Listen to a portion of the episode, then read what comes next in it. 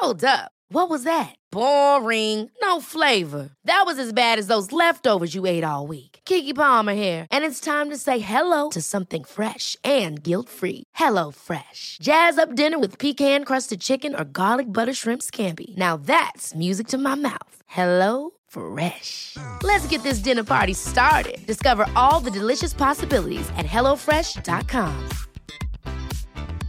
A lot can happen in the next three years. Like a chatbot may be your new best friend. But what won't change? Needing health insurance. United Healthcare Tri Term Medical Plans are available for these changing times. Underwritten by Golden Rule Insurance Company, they offer budget friendly, flexible coverage for people who are in between jobs or missed open enrollment. The plans last nearly three years in some states, with access to a nationwide network of doctors and hospitals. So, for whatever tomorrow brings, United Healthcare Tri Term Medical Plans may be for you. Learn more at uh1.com. There's never been a faster or easier way to start your weight loss journey than with PlushCare. PlushCare accepts most insurance plans and gives you online access to board-certified physicians who can prescribe FDA-approved weight loss medications like Wegovy and Zepbound for those who qualify. Take charge of your health and speak with a board-certified physician about a weight loss plan that's right for you. Get started today at plushcare.com slash weight loss. That's plushcare.com slash weight loss. plushcare.com slash weight loss.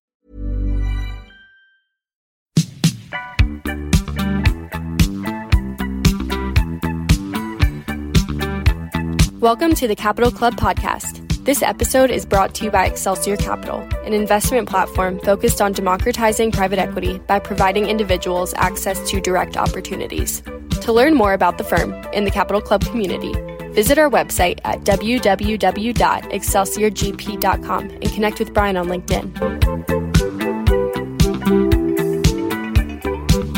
Hello and welcome to the conversation. Today I have with me Jeff Getty. Jeff is the managing director of KeyBank's Family Wealth Consulting team. He has over 25 years of experience working with entrepreneurs, business owners, and executives, designing and implementing sophisticated, innovative asset protection, tax reduction, and estate planning strategies. Over the last decade, Jeff has had more than 8 billion in transactional experience in private offerings of equity and debt, mergers and acquisitions, reorganizations and spin-offs for closely held and family owned businesses. Jeff, thanks for joining us. Thank you for having me. So before we get into the nitty gritty, who's going to be the next quarterback for the Steelers? Let's talk about the really important stuff. You know, I really wasn't ready for that question, but I should have been. My the people that I know, you know, I'm in Nashville and there's a bunch of old school Steelers fans here before the Titans came. Yeah. And everyone's saying Jimmy Garoppolo, but we'll have to see. The future the future will tell us what can yeah, I say. Absolutely. So Jeff, thanks for joining us. And I'm excited to get into this with you. We're recording it Q1 of 2022. 2021 obviously was just a gangbusters year in terms of M&A and activity and IPOs, etc. Now with the benefit of of like hindsight, you know, Monday morning quarterbacking this to to riff on what we talked about earlier. What was that year like for you all? So, uh, super busy year on our end. Just, I've been with Key for 10 years and actually started the consulting practice here 10 years ago. And it was by far and away our busiest year. The prior year was about 70% of that deal flow. And going into this year, even, it's still on a very strong trajectory. So it's busy times these days. And now that we're entering into 2022, has there been crossover? Have you seen that bleed into this year or things calm down a little bit and people are taking a breath? So I usually answer that question in the context of kind of a, a longer scope thought process, right? And I usually talk about this as part of an overall market cycle. So we are in a very long cycle of expansion with the M&A field. And, you know, even though there are some headwinds, which I'm potential headwinds I'm happy to talk about, things appear to be still going very strong. We had a big rush at year end with the anticipated tax law change, which kind of fizzled out. So at the very end of the year, we had a couple people kind of retract and stop, but they've restarted already because most people believe, rightly or wrongly, that the concept or the idea of taxes going up is probably more likely than not still to happen. And ergo, it probably makes more sense if we were on the fence or ready to launch. It just didn't quite get it done by the end of year last year. You want to do it now. So we are still seeing that big push and a lot of activity, even early in the first quarter of 2022. So you, you all are internally forecasting. You personally believe that there will be a, a tax change?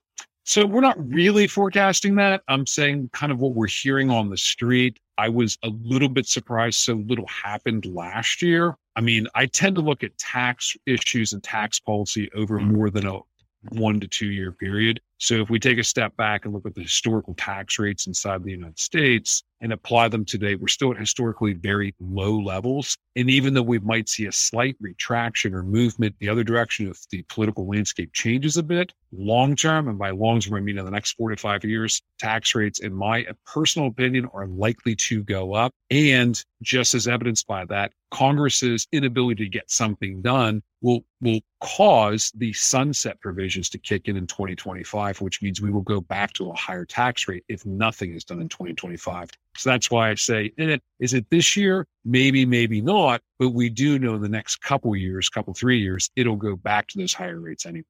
So we've been hearing all of us in the financial services space about this coming generational shift from baby boomers to millennials, which my dad is 70. He decided to hang it up this year. Uh, a little surprisingly, honestly, he's an attorney at a small firm in New York. We've been hearing about this shift. It seems like it's now starting to actually play out in real time. A lot of folks that are in our world on the investor side are small business owners and entrepreneurs. In your experience, what are some of the common mistakes that sellers make when they go into one of these transactions? And, and how does your firm come into play on the front end? Yeah, it's a it's a pretty big question. So unfortunately, my answer is going to be kind of long.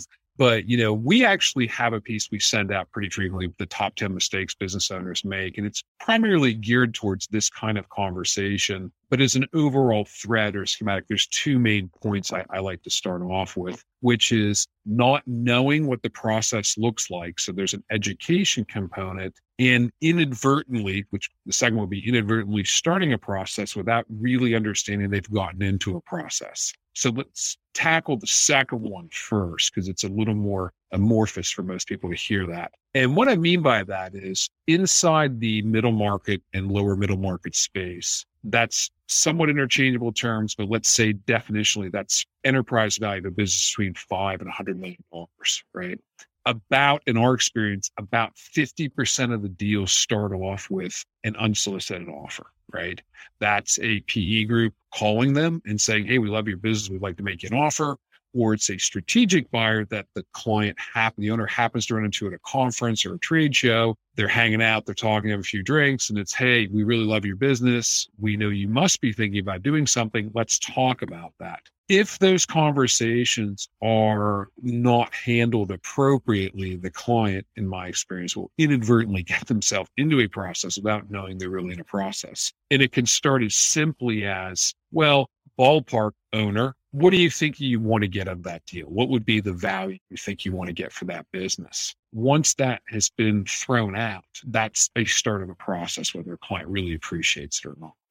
So from our perspective, and I could literally spend a half hour going through a bunch of different scenarios, examples, and thought processes. For us, the biggest issue we try to get to clients early on and business owners that we know is just get educated about how the process works and what it means, how to appropriately respond to those sorts of things, and really try to determine or become self aware. Is this something you want to explore, or is it something you want to defer, deflect for a period of time? You just need to know what you're walking into. You need to understand. You really should have a definitive opinion. And the hard part about that is, is in my experience, most business owners will have a number that gets them interested. So if I've been bumping along thinking my business is worth $10 million, and suddenly I'm approached by a strategic or, or, a PE group that says, Hey, we love your business. And based on what we know, we, we think you'd be willing to offer. This is a little bit ridiculous $20 million for your business. Even if I wasn't ready to do something because the numbers double what I thought I'd get, I'm interested. I want to have that conversation. I want to start that dialogue. And that's human nature to want to do it. And it's also human nature to want to be overly expansive in the response. So, and I talked about this with a friend who's a CPA that does a lot of transactional work. Oftentimes, entrepreneurs, especially first generation business creators, owners, misconstrue what their compensation actually is, mm-hmm. given what they use the business for. So, how do you walk clients through understanding your take home salary plus your bonus is not necessarily your all in comp and you're also going to have to live on this, you know, 10, 20 plus years in the future?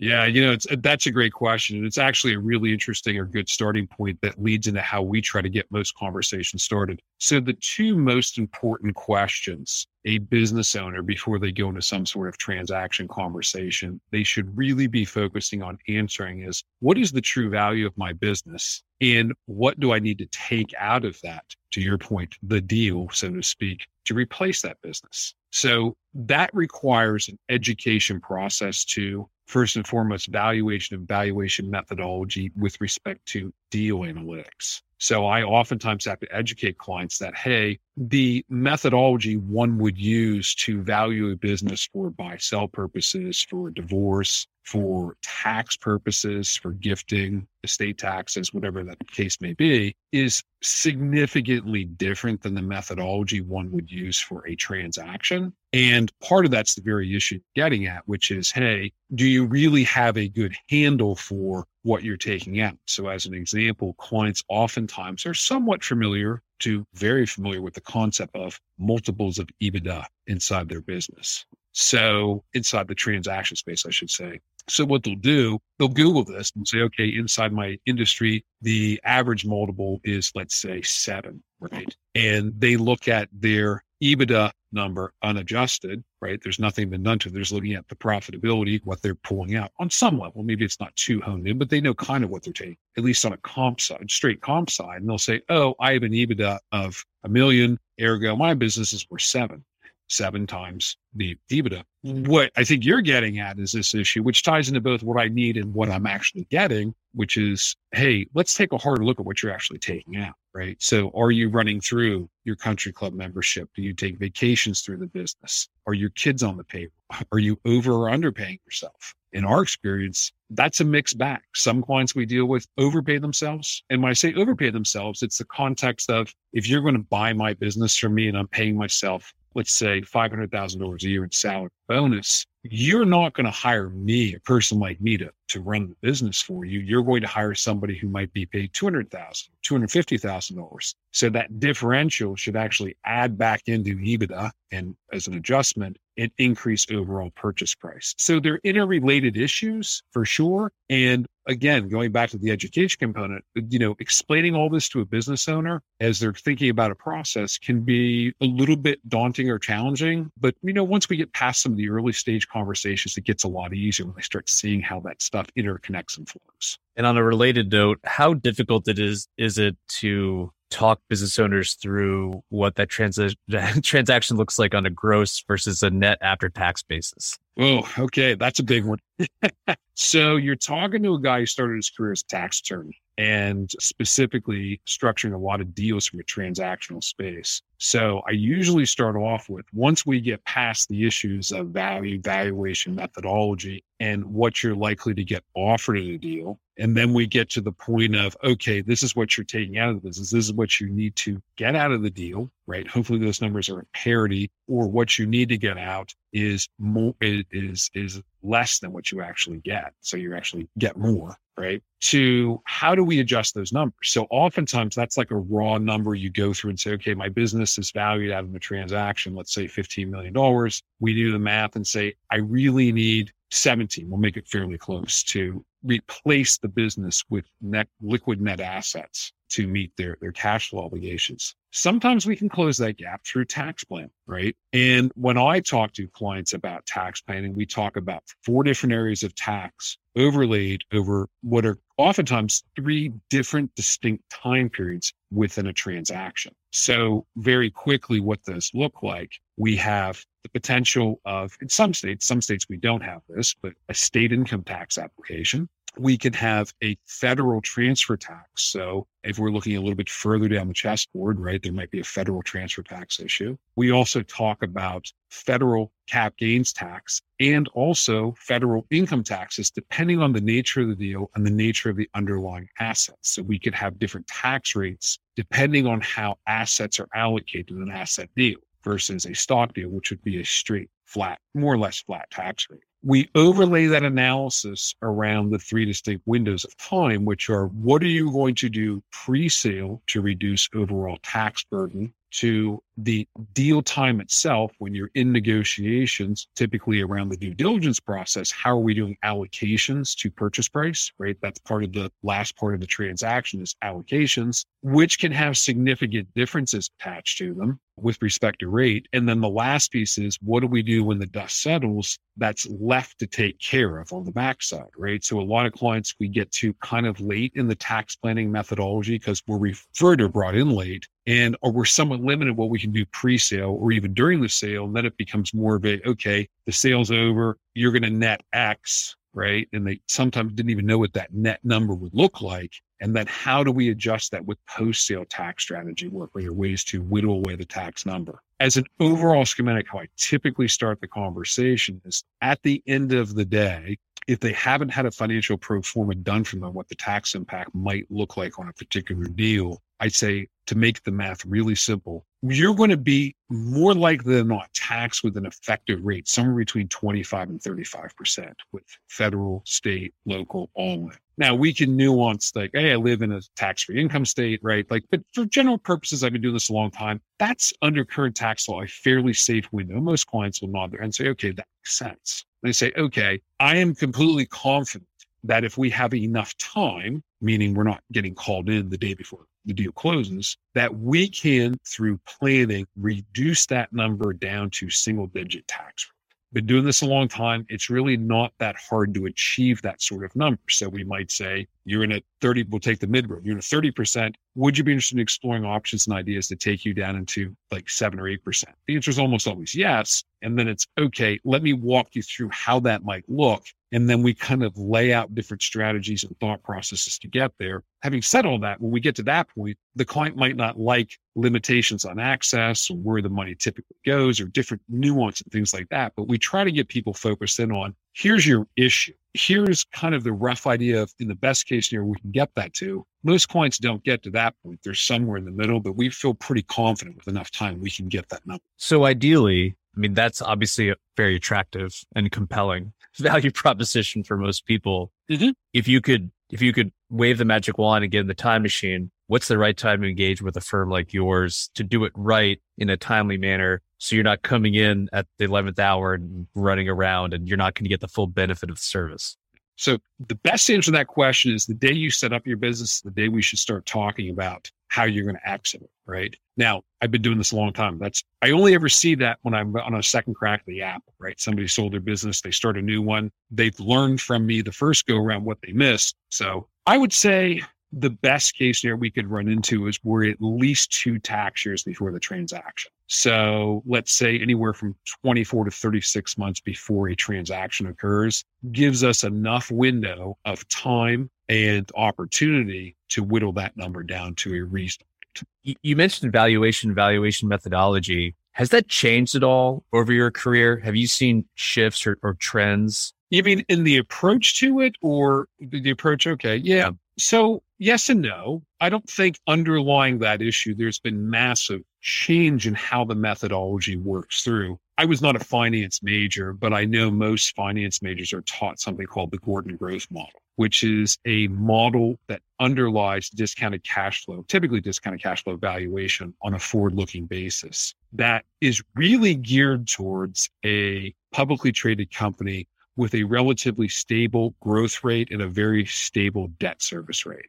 Okay. Which that's kind of in a very rough sketch how I would view that model. And that's how most people I think were trained to, to come up with a uh, forward looking project, overlaying a forward looking projection on a discounted cash flow, what a business is worth. What's changed, particularly in this space, is the application of the more realistic underlying financial metrics to closely held businesses, which are entirely different than a publicly traded business, right? Uh, so the methodology that was used when I first got started in this business tended to be very much geared towards the standard textbook valuation from a methodology standpoint for publicly traded companies. And I'm sure that still exists. If I worked in that space with publicly traded companies, I'm sure they're still using something very similar to what I saw early on in my career. But today we see substantially different methodology utilized that's based more on PE models, right? And overlaid with, I think, more realistic growth assumptions and debt assumptions for the closely held space. So it's kind of a wordy answer to your question. It has changed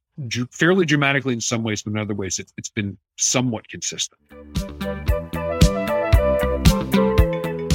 Want to learn more about investing in alternatives? Get started by joining the Capital Club, where you'll get exclusive access to alternative investment opportunities, premium content and education, and an affinity peer to peer network of industry professionals. You can sign up by going to our website at www.excelsiorgp.com. I want to revisit a comment that you made earlier about the difference between a serial entrepreneur and a first time entrepreneur who have gone through, you know, multiple cycles or, or transactions. What are some of the other characteristics or fact patterns that you see in a serial entrepreneur at their second or third time at bat versus the first one in terms of organization, metrics, KPIs, thought process, and how they organize things on the front end? What are what are the best practices that you've seen play out that guys that know how to build these things and sell them? Yeah, so they're they're going to spend a lot more time not just building um, a straight growth pattern to more gr- building and growing towards an exit thought process, right? So it's not just pure growth. I would say it's growth geared towards an exit. So a couple of metrics or examples I can point to with that. They're more likely than not to engage in structural and tax planning very early stage. So one of the things we might do, for example, in a lot of deals is look at ways to spin off certain assets or change up the corporate structure prior to sale the impact of those movements would be much more significant had we been able to do that much earlier stage. So if there's intellectual property, there's real estate attached to the business or could be attached to the business, like there's certain maneuvering we would do there. ND structure in and of itself, like do I pick using an LLC versus this versus that? Less so, except with respect to right now, and I'm not sure this will last forever, QSBS stock, which is original, but basically the way to exclude $10 million in gain on C corporation stock, which came about in the 2017 Tax Act. That's kind of new, right? So people who kind of at this point, a lot of them have backed into it. They started with the C corp, and that's how they ended up, or an LLC taxed as C. But today we're seeing, you know, people at that second crack at the apple are starting to to do that up front because they believe it'll still be there when they transact. And they're looking at ways to get multiple cracks at the app. So the, the law laws originally drafted or it's drafted oh. really contemplated if you and I started a business, we would each get to exclude $10 million of gain. What we're seeing and what we're advising clients to do are there ways to get multiple exclusions. So you and I would hold, you know, the first $10 million worth of gain individually. And then I'll set up a trust for my kids and you'll set up a trust for your kids. That's another 10 exclusion. Then we'll set up another trust that looks like this. So, you know, you don't necessarily have to do that in inception, but it's more powerful if you do that at inception. So we see things like that with the serial entrepreneurs. That's really important. The other things we'll see from them is they do a better job building out their financials, right? They do a better job at becoming what I call inconsequential owners. And this is a really key point. The value of a business mm-hmm. increases in inverse to the amount of involvement the owner has. And the, the less complex way to say that is the less important I am to day to day operations, the more valuable the business is to you as a potential purchaser. Because your goal ultimately is to buy me out, get me out, and then you overlay your own methodology to create a higher growth pattern than I've received. So if I can early on build a management team around my business that they're just as involved in sales and, in client metrics and client engagement and vendor engagement as I could ever be, preferably more. They're the ones at the trade shows, right? It's not just about me. They realize they get more value for that business if they do. So we see things like that that also have an impact. It makes a changeover than someone who's doing going at it for the first time. So let's pull back a little bit and, and mm-hmm. widen the lens we mentioned this early on in the conversation. M&A activity was, you know, historic high last year. in your opinion and experience, what was driving that? I'm sure it's multifaceted, but would love to hear your thoughts there. Yeah, so it's a couple factors, and those factors. It also is a good segue to where we see potential headwinds in the future. I, am not smart enough to realize exactly when those will hit, but you'll see the inverse relationship of why these could be. Some of these issues could become uh, headwinds. So first and foremost, there's a demographic issue inside the United States, right? Small Business Administration reports, which we watch very closely, tells there's roughly 368 million, uh, 360,000, sorry, businesses inside the United States that have sale that have um, sales between five and 100 million dollars, are closely held, and have at least one employee. So, kind of the space we typically inhabit in in the work I do.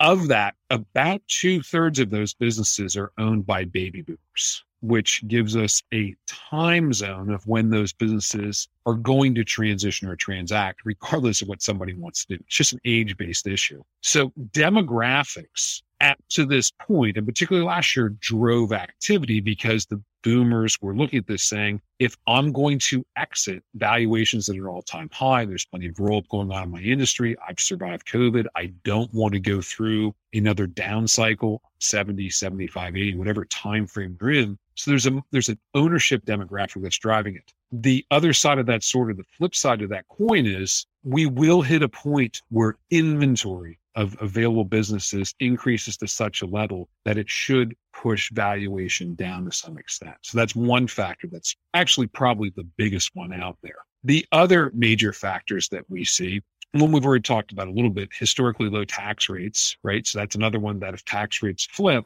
we're going to see some compression or some harder things to navigate through because business owners will be feel less likely or less willing to transact or it'll become more expensive to transact. So it becomes a, a push downward of value or ability to move forward. And then the the other two pieces are kind of interrelated. One is the relatively historically low very low interest rates right? Most deals are financed through debt and as long as debt's cheap, which even though we expect interest rates to continue to tick up this year to deal with the inflationary pressure, even so, they're still really low. So it makes deals cheaper to do, which means there's more room to increase value and offers. And then beyond that, although it's somewhat related, just the general availability of what people typically refer to as dry powder, particularly in the PE space, where, you know, there's money being pushed into these firms, these funds to be deployed. They need to be deployed. That's part of it. The other piece you see is the strategic buyers, in order to hit their growth models or the growth they want to see,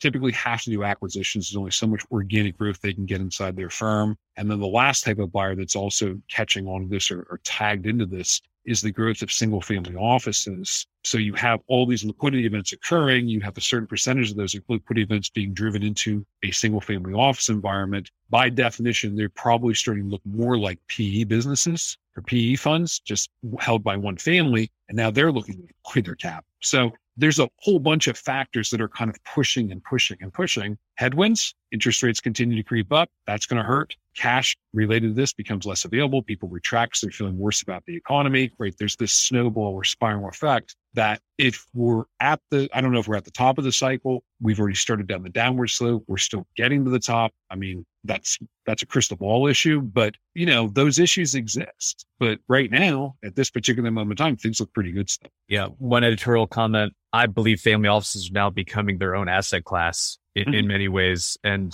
they are competing directly with private equity for human capital and for deal flow and, and all of the above and it's only going to continue, in my opinion. So you're you're you're going to to see them be a real player within this space. I think for the next 10, 20 years. So I'll give you a metric that might might help with that thought process. You know, 10 years ago, the idea that a single family office would make an acquisition as someone we're working with was kind of unheard of. I mean, I knew what single family offices were. I just never dealt with one. About 10 to 20% of the deals we see in any particular year are single family office driven. Big increases, right? In, in real players. And it used to be people would say, well, it's patient capital, so they pay less. Not really, not anymore. That that gap is closed. Just kind of like the gap between PE and strategics have, have narrowed and closed. I would argue that single family offices and PE has closed fairly dramatically as well. Yeah, I, I, I would absolutely agree with that. So we're we're kind of winding down the the conversation here.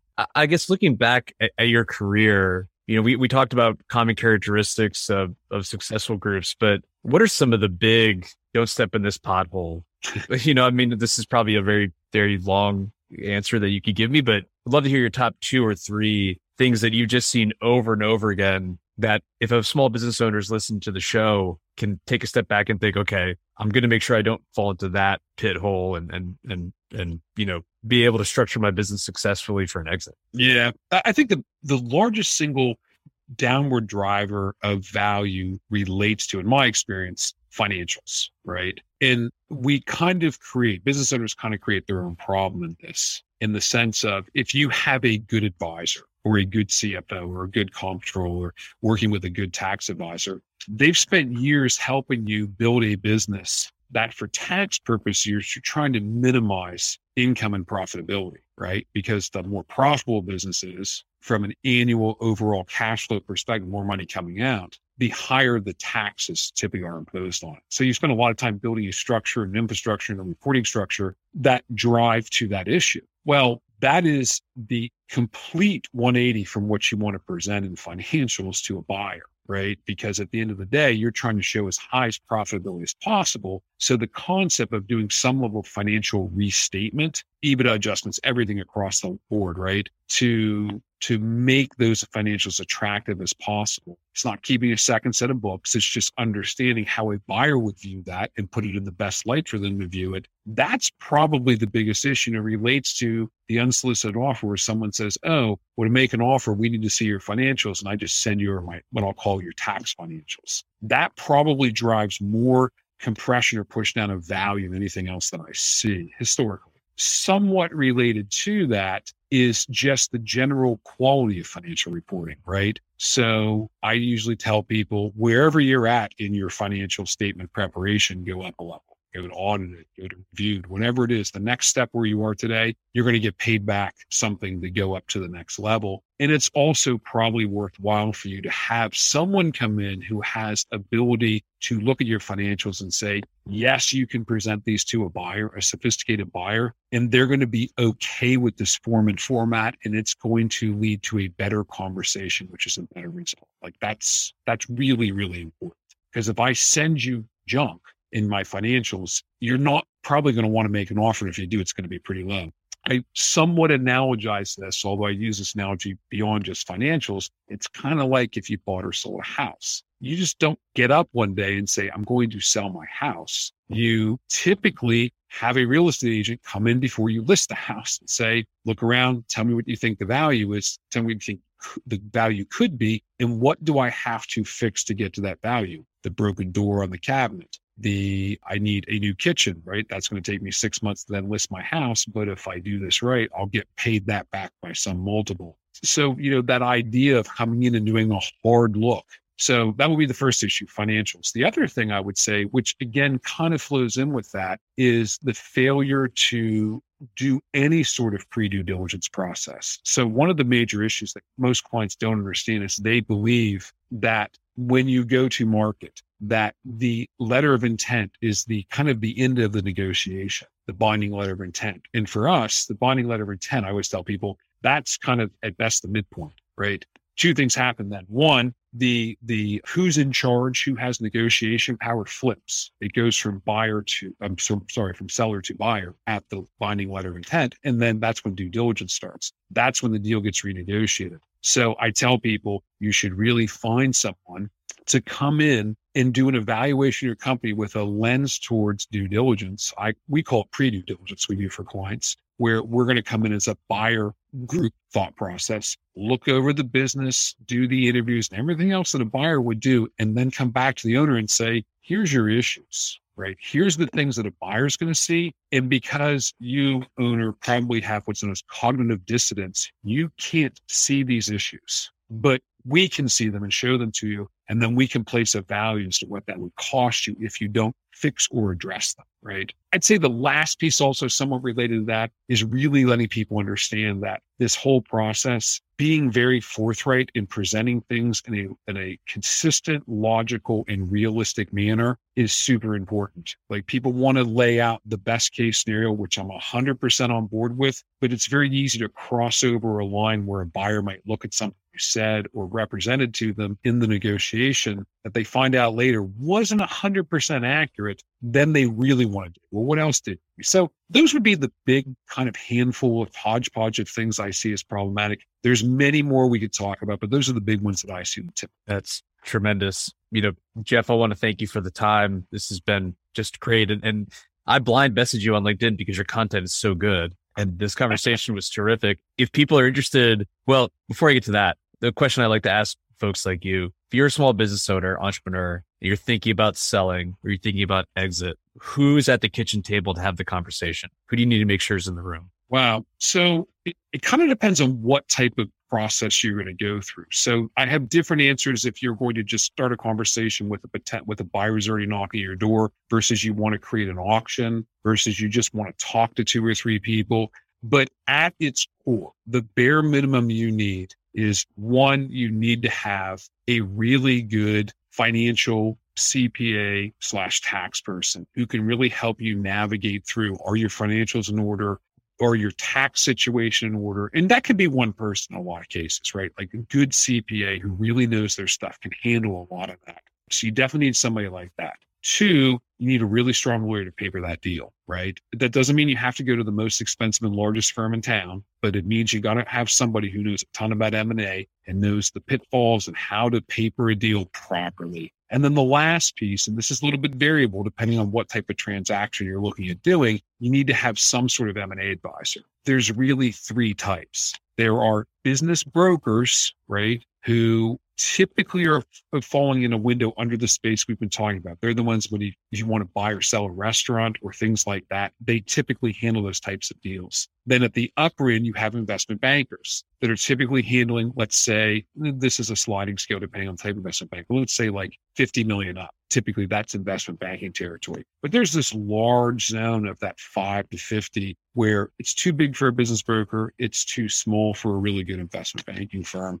And that's where you have to find an M&A advisor who can help walk you through it. They're typically not falling into one of those camps. We generally consider ourselves in that zone. Advisor. So depending on the size of your business and what you're trying to accomplish would dictate that third category. But those are the bare minimum. We have other pieces and parts that come into play depending on the complexity and the type of deal. So one other thing I'll just throw out there, intellectual property. If your business is heavy on intellectual property, you need to have an IP lawyer do an IP audit for you. And if you don't, you need to have them at the deal table because that's going to save you a ton of headache and time and money on the backside of a deal. Well, Awesome, Jeff. This has been terrific. I want to thank you for the time. And, and like I said, I pinged you because your content's so good on LinkedIn. And I do a lot of work with KeyBank on the commercial side and respect the firm a lot. If people are interested in engaging with you and learning more about the firm and the services and the content you're creating, what's the best way for them to get in touch? Yeah. So if you happen to know someone inside of KeyBank, I would reach out to your relationship manager inside of KeyBank. They, they will get you to me and they'll probably help shepherd you there faster. I do follow my LinkedIn. So if you find me on LinkedIn, I will respond to you. Or I'm trying to think, you could go on you could find it there.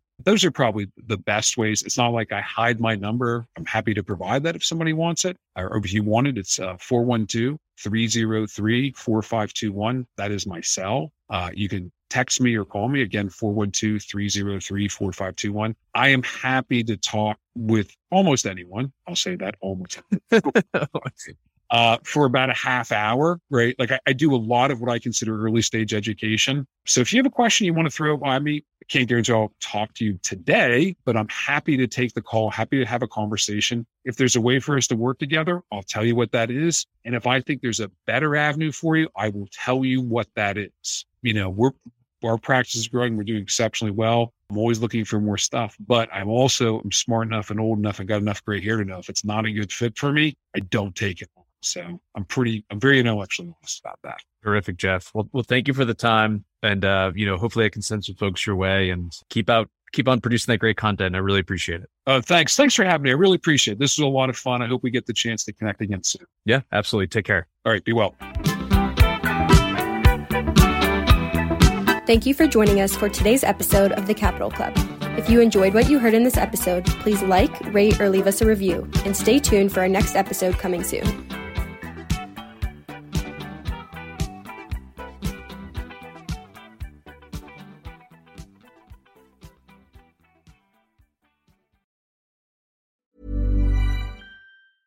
Mom deserves the best, and there's no better place to shop for Mother's Day than Whole Foods Market. They're your destination for unbeatable savings, from premium gifts to show-stopping flowers and irresistible desserts. Start by saving 33% with Prime on all body care and candles. Then get a 15-stem bunch of tulips for just $9.99 each with Prime. Round out Mom's menu with festive rosé, irresistible berry chantilly cake, and more special treats. Come celebrate Mother's Day at Whole Foods Market. Even on a budget, quality is non-negotiable. That's why Quince is the place to score high-end essentials at 50 to 80% less than similar brands. Get your hands on buttery soft cashmere sweaters from just 60 bucks, Italian leather jackets, and so much more. And the best part about Quince, they exclusively partner with factories committed to safe, ethical, and responsible manufacturing. Elevate your style without the elevated price tag with Quince. Go to quince.com slash upgrade for free shipping and 365-day returns. Ever catch yourself eating the same flavorless dinner three days in a row? Dreaming of something better? Well, HelloFresh is your guilt-free dream come true, baby. It's me, Keke Palmer. Let's wake up those taste buds with hot, juicy pecan-crusted chicken or garlic butter shrimp scampi. Mm. Hello Fresh. Stop dreaming of all the delicious possibilities and dig in at HelloFresh.com. Let's get this dinner party started.